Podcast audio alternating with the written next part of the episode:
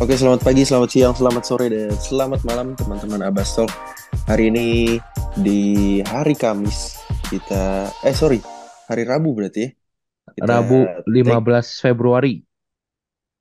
Betul sekali, kita take setelah pertandingan, pertandingan, pertandingan yang seru di seri Surabaya. Dan uh, hari ini juga kita memasuki di episode ke, gue lupa lagi episode keberapa, lo masih ingat ya Bu? seratus empat puluh tiga gitu ya, kalau nggak salah.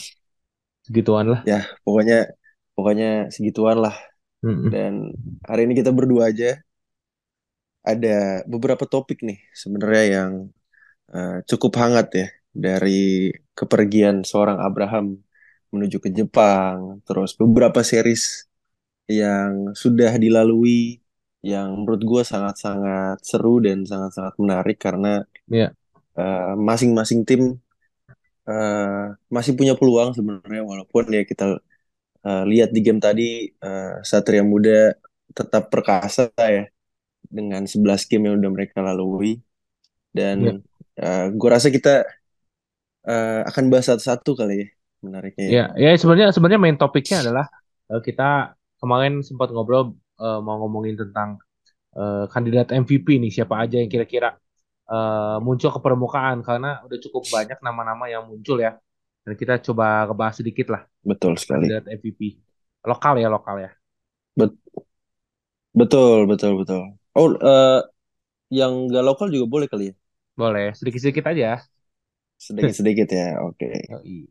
uh, tapi kayaknya menarik kalau kita bahas uh, ini kali ya, Boy. Beberapa series ke belakang kali ya. Benar, benar-benar.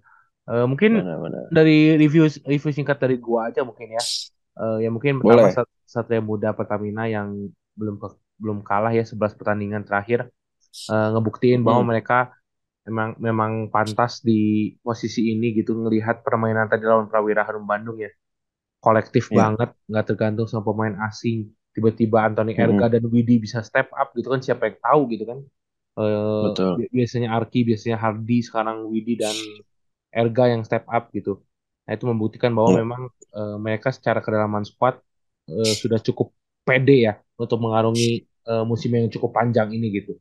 Nah, untuk Prawira sendiri ya mau ngomong apa lagi ya, mereka sangat ketergantungan dengan seorang Brandon Francis yang menurut gua tadi di, di game tadi, terutama di game tadi, pelurunya udah habis di awal gitu.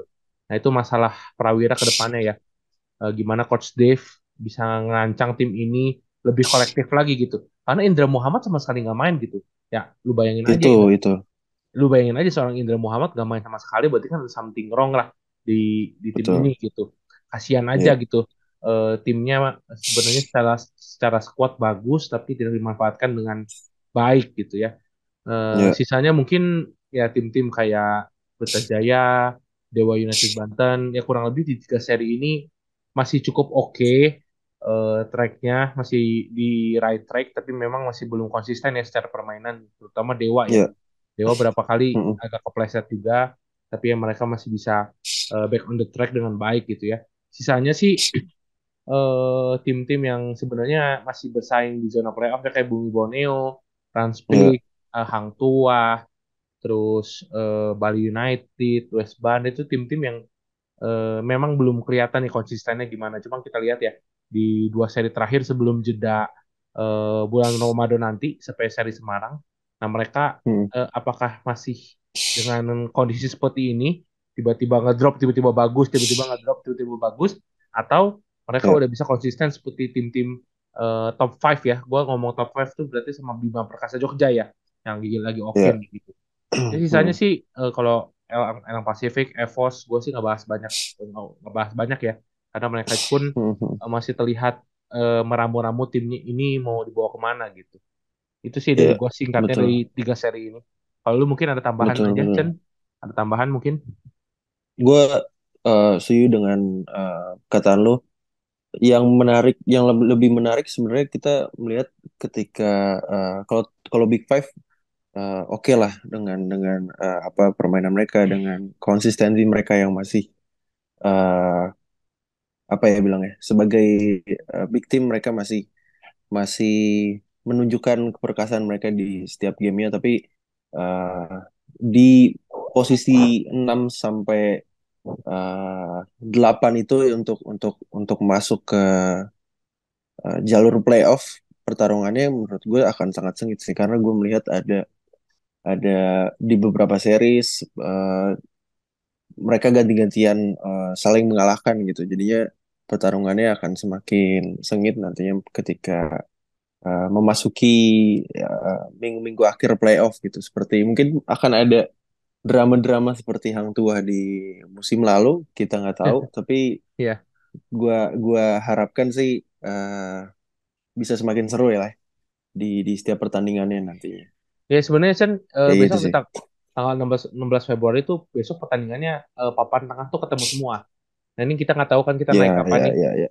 Kita nggak tahu naik kapan, cuma yeah, at least eh, teman-teman yang dengerin episode ini mungkin bisa dilihat nih hasilnya hari ini. Ini gambaran eh, betapa ketatnya di zona playoff di peringkat ya kita bisa bilang enam sampai sepuluh lah ya. enam sampai sepuluh lah ya. Ya, sepuluh lah. enam sampai sepuluh ya. Nanti teman-teman bisa lihat hasilnya uh, dan kalau lagi dengerin podcast ini coba D M ke kita atau misalnya tulis di kolom komentar aja gitu. Ya, ya, ya. Mungkin gue gue uh, menyenggol sedikit ke Satria Muda ya.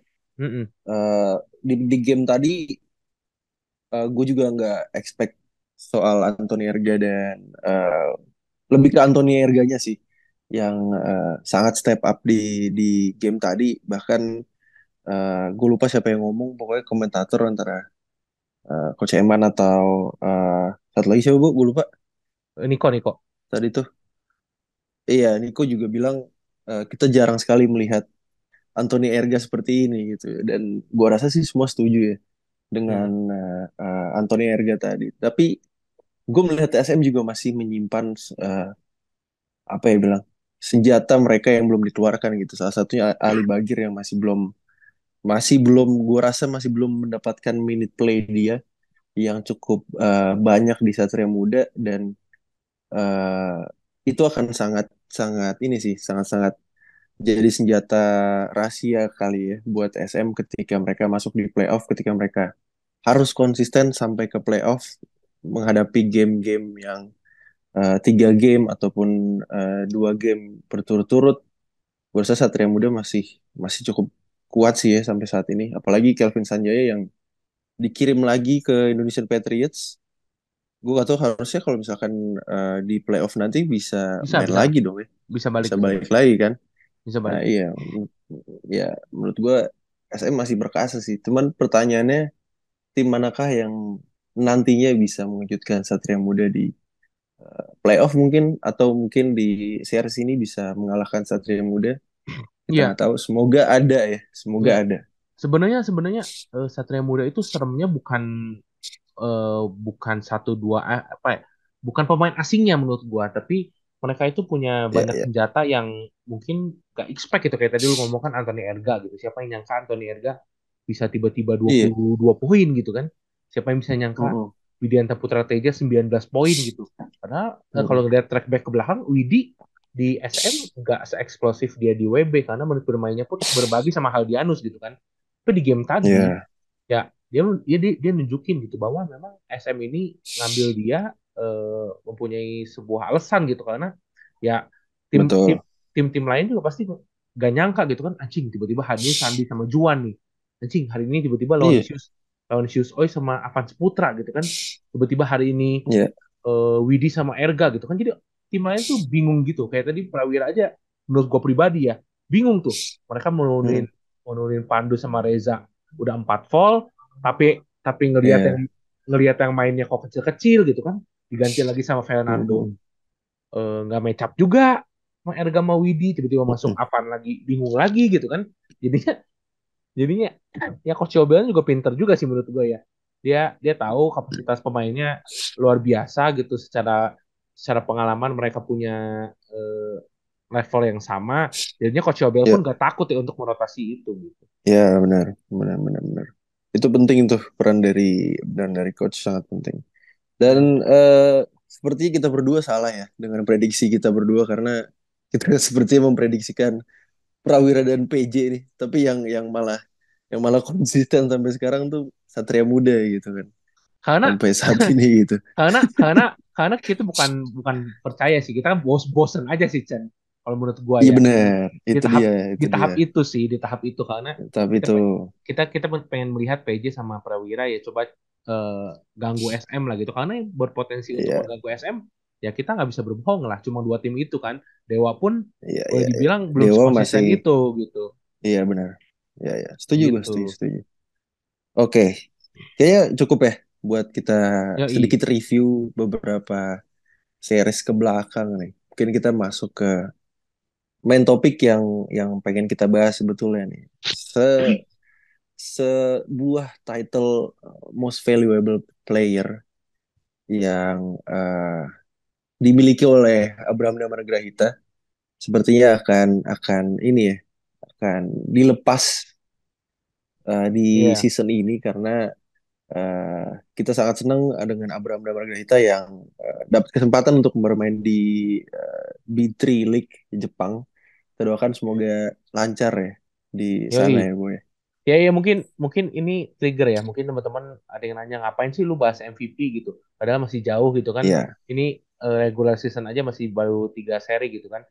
Justru ini menariknya yeah. karena kita di awal musim kan kita nyangkanya Abraham yang Abraham ya bakal main gitu kan di Prawira, dan ya kita yeah. tahu semua yeah. bahwa di Indonesia ini yang paling konsisten uh, ya Abraham Damar Grahita gitu, apalagi ya kalau kita ngomongin mm. di liga ini. Uh, Abraham ketergantungannya di Prawira Bandung kan tinggi banget ya, jadi wajar, wajar aja orang gak banyak yang mikir gitu kalau misalnya masalah M V P, kalau ada Abraham ya pasti Abraham gitu kan. Nah ini dengan tidak adanya Abraham, jadi award ini jadi liar nih, siapa nih kira-kira bakal uh, ambil award ini gitu. Iya iya iya gue rasa ini uh, menarik kalau misalkan uh, sebenarnya menarik kalau kita bahas lokal dan uh, pemain asing ya. Yoi. Tapi mungkin kita bisa mulai dari lokal kali ya. Coba mau dulu mau gue dulu. Gitu. Lu boleh deh untuk lokal. Ya, gue sih tadi udah nyiapin. Sebenarnya gue ada eh, lima nama gue siapin ya, yang secara okay. statistik, secara statistik emang sangat layak ya. Tadinya gue nyari dari lima tim uh, yang ada di top lima sekarang. S M, P J, okay. Prawira, Dewa, dan juga Dewa. Uh, B P J. B P J. lima. Hmm. Tapi sayangnya kalau gue ngelihat statistik para pemain S M, mereka terlalu kolektif, Jen. Jadinya nggak ada yang cukup menonjol gitu. Betul. Nah, tapi gue ngelihat ada lima pemain, uh, dua dari P J nih. Yang jelas pertama hmm. dari P J itu Rastawa dan Muhammad Arighi. Oke. Okay. Di Prawira, di Prawira ada Yuda Saputra. Uh, hmm. Di Dewa jelas Kaleb Pramod Gemilang, walaupun tidak bermain satu seri. Satu lagi, hmm. ya Ikrar Fadil dari Bima Perkasa Jogja. Sebenarnya Nuka, ya Nuka, Nuka bisa masuk ke situ. Cuma melihat uh, Ikram yang begitu eksplosif di beberapa pertandingan terakhir dan bisa ngambil uh, role kapten di tim ini, gue rasa Ikram yeah. lebih lebih deserve lah untuk masuk ke kategori ini gitu. Iya mm-hmm. yeah, kalau lihat kalau lihat kalau lihat uh, statistik ya nih, gue sebutin satu-satu ya, mungkin nanti lu tinggal nambah-nambahin aja Chen ya. Yeah. Antara Prastawa enam belas poin per game, uh, mm. asisnya lima koma satu asis per game, stealnya dua koma sembilan, dia leader di league ya. dua koma sembilan hmm. dan ribonya dua koma tujuh itu Pras. Arighi. Oke. Okay.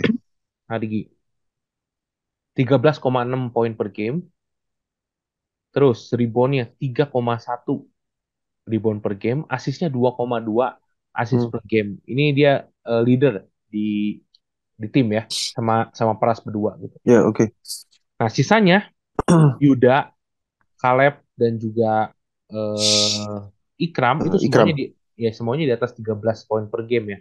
Ya itu membuktikan bahwa hmm. masing-masing tim tersebut memang sangat ketergantungan dengan para pemain lokal ini gitu, dan gak kaget juga masuk nominasi ini nantinya ya, kalau misalnya memang sudah disebut uh, sudah keluar nominasinya gitu.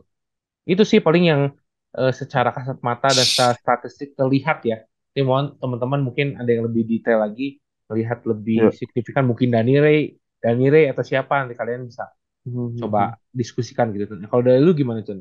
Siapa mungkin dari lu? Mungkin kalau misalkan dari uh, statistik yang udah lu bahas tadi, uh, gue setuju ya dengan dengan uh, beberapa apa yang udah lu jabarin tadi. Cuman kalau gue melihat dari uh, segi permainan dan kontribusi mereka, lebih ke lebih ke kontribusi mereka ke tim gitu, ketika hmm. beberapa game yang cukup konsisten. Gue setuju dengan mungkin lebih di senior dulu. Gue setuju dengan uh, Uh, lebih ke Kaleb dan Prasi sebetulnya, yang yang yang apa namanya, mereka cukup membawa uh, istilahnya nyawa lah ya ke tim mereka.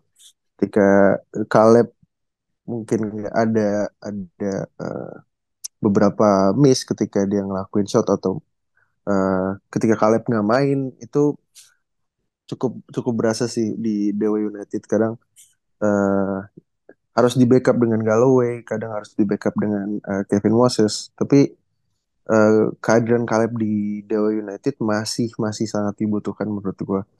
Ter- terutama ketika uh, ada beberapa position ketika Dewa United sudah udah hmm. apa namanya udah mati gitu, Kaleb bisa jadi uh, pemecah kebutuhan di Dewa United sendiri gitu.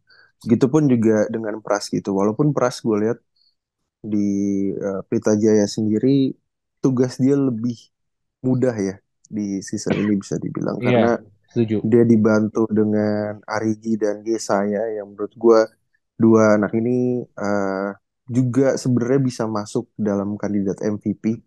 Uh, tadi lu juga udah sebutin uh, statistiknya Arigi, tapi gue juga melihat Yesaya di dalam uh, Pelita Jaya ini punya energi yang kayaknya nggak ada habis-habisnya ya. Uh, dia di defense dan offense uh, selalu punya punya uh, energi untuk uh, untuk bikin poin, untuk uh, jaga yang bagus, jaga yang hustle kayak gimana, dan dan gue sangat mengapresiasi itu dan dari dari dari Yesaya sama Rigi sih. Dan itu itu jadi jadi uh, apa ya, satu keunggulan buat Pelita Jaya yang yang seharusnya bisa mereka bawa sampai di playoff gitu. Dan uh, tadi gue udah sebutin uh, Yesaya dan Arigi. Mungkin gue bergeser ke uh, Yuda ya. Gue lihat juga Yuda cukup konsisten di beberapa uh, game. Sangat konsisten uh, Chen, kalau menurut gue. Karena, iya. karena karena dia selalu diketahui. selalu di bawah ini ya, selalu di bawah Brandon Francis. Bahkan kadang-kadang nggak uh, beda jauh gitu untuk poin dan asisnya dengan dengan dengan Brandon Francis gitu. Iya, Kak. Karena di dan, Prawira di Prawira nggak ada tumpuan lagi. Mereka cuma berdua gitu yang yeah. uh, masalah poin gitu kan. Kalau di Pelita Jaya tadi kita ngomongin sedikit Pelita Jaya. Pelita Jaya kan punya banyak skorer ya. Di situ kan ada Aldi Izatur, betul, ada Arigi, Yesaya dari Six Man gitu kan, Pras gitu.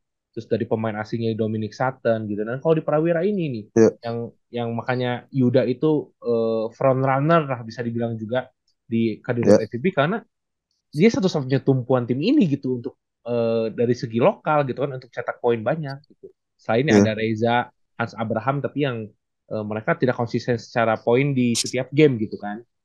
Benar. Benar-benar. Ya gue setuju dengan uh... kata lu soal si uh, Yuda tadi ya, uh, hmm. apalagi nggak dengan nggak ada Abraham tadi. Dan mungkin gue bergeser ke Ikram, sedikit ke Ikram. Uh, gue melihat beberapa uh, Ikram berkembang sangat-sangat uh, pesat ya di, di di season ini terutama ya. Hmm. Walaupun memang sebenarnya di season lalu udah mulai kelihatan uh, perkembangan dia, cuman uh, di season ini sepertinya Coach Every Meldi memberikan role yang istimewa istimewa buat buat Ikram gitu. Gue melihat dia uh, baik yang bilang uh, beberapa gue ngeliat di komen ada yang bilang dia the next the next Kaleb, ada yang bilang dia mirip kayak Luka Doncic, uh, playmaker yang uh, tinggi, bisa bawa bola, bisa nembak juga. Ya, ya gue gue melihat dia spesial sih. Iya. Dan uh, walaupun dia masih masih masih masih ada uh, uh, beberapa uh, miss yang kayaknya harus dia bisa rubah gitu. Tapi ya gue salut dengan perkembangan dia, dan mungkin kalau misalkan dia nggak uh, berada di mungkin dia berada di top lima di kandidat M V P, mungkin kalau misalkan dia nggak dapet si M V P-nya, mungkin dia bisa siapa tahu mungkin bisa jadi salah satu most improved player kandidat iya. juga. Gue juga mikir nantinya. Gue juga mikir gitu karena karena iya. kan kandidat M V P ini kan e, melihat dari ini juga ya, Chan, rekor tim juga ya, Chan, ya. E, sedangkan betul. D P J kan belum ketemu S M, belum ketemu P J gitu kan, belum ya ketemu iya, iya. Prawira, ketemu Prawira udah menang sekali gitu kan. Jadi mereka masih banyak rintangan gitu kan. Jadi kalau misalnya ngelihat hmm. uh, kandidat M V P ya pasti dari tim-tim yang punya rekor bagus juga gitu. Benar, benar, benar. Gitu. Ya gue rasa ya. Itu sih. Kalau dari kalau dari lokal ya, kalau dari lokal, uh, mostly kita setuju lah ya dengan beberapa yeah. dengan beberapa uh, ada lima kandidat tadi yang udah kita bahas gitu. Jadi teman-teman juga bisa memberikan uh, pendapat-pendapat kali. Iya, siapa tahu kan, siapa tahu kita nggak tahu nanti ini kan di ini kurang lebih udah hampir setengah seri lah ya. Uh, minggu depan ya. Udah seri keempat gitu. Ini udah kebayang gitu siapa-siapa aja yang bakal jadi front runner hmm. M V P. Nah, kan kita nggak tahu masih ada empat seri lagi gitu kan ke depan.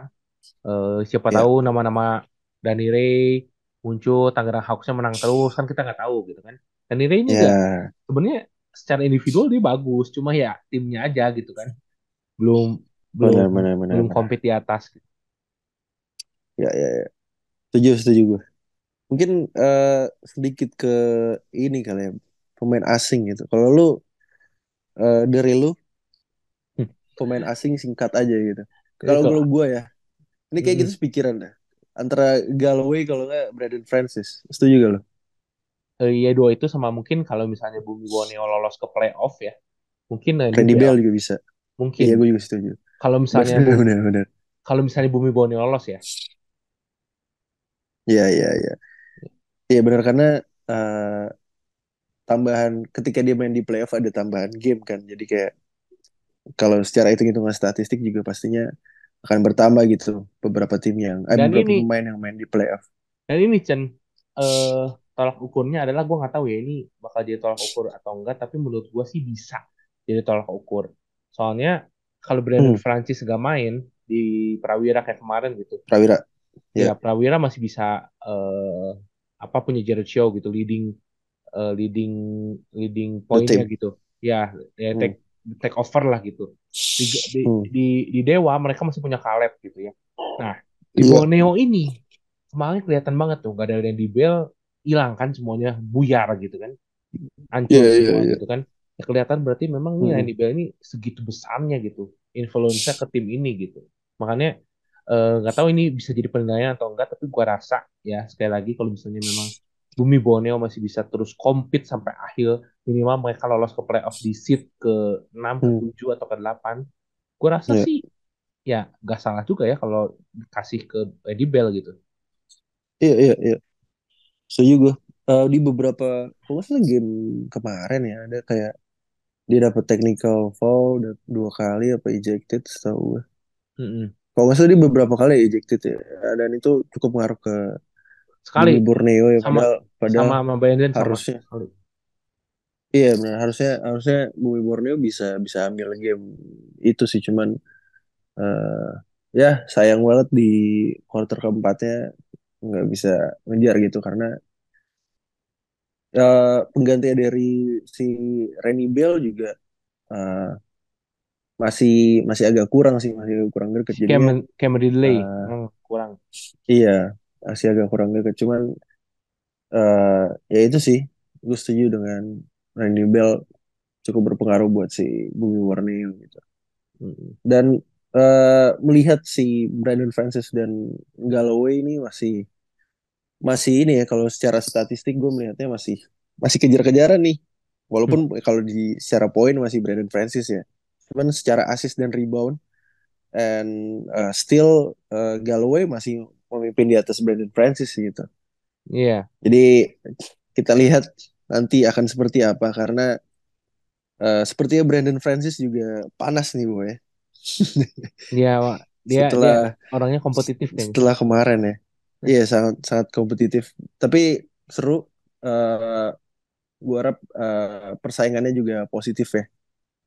Yoi. Dan dan nggak ada dan nggak ada uh, apa nggak ada hal-hal negatif di belakang. Jadi kayak ketika di lapangannya, di gamenya uh, semakin seru, orang-orang juga uh, jadi excited buat nonton uh, game-game mereka sih.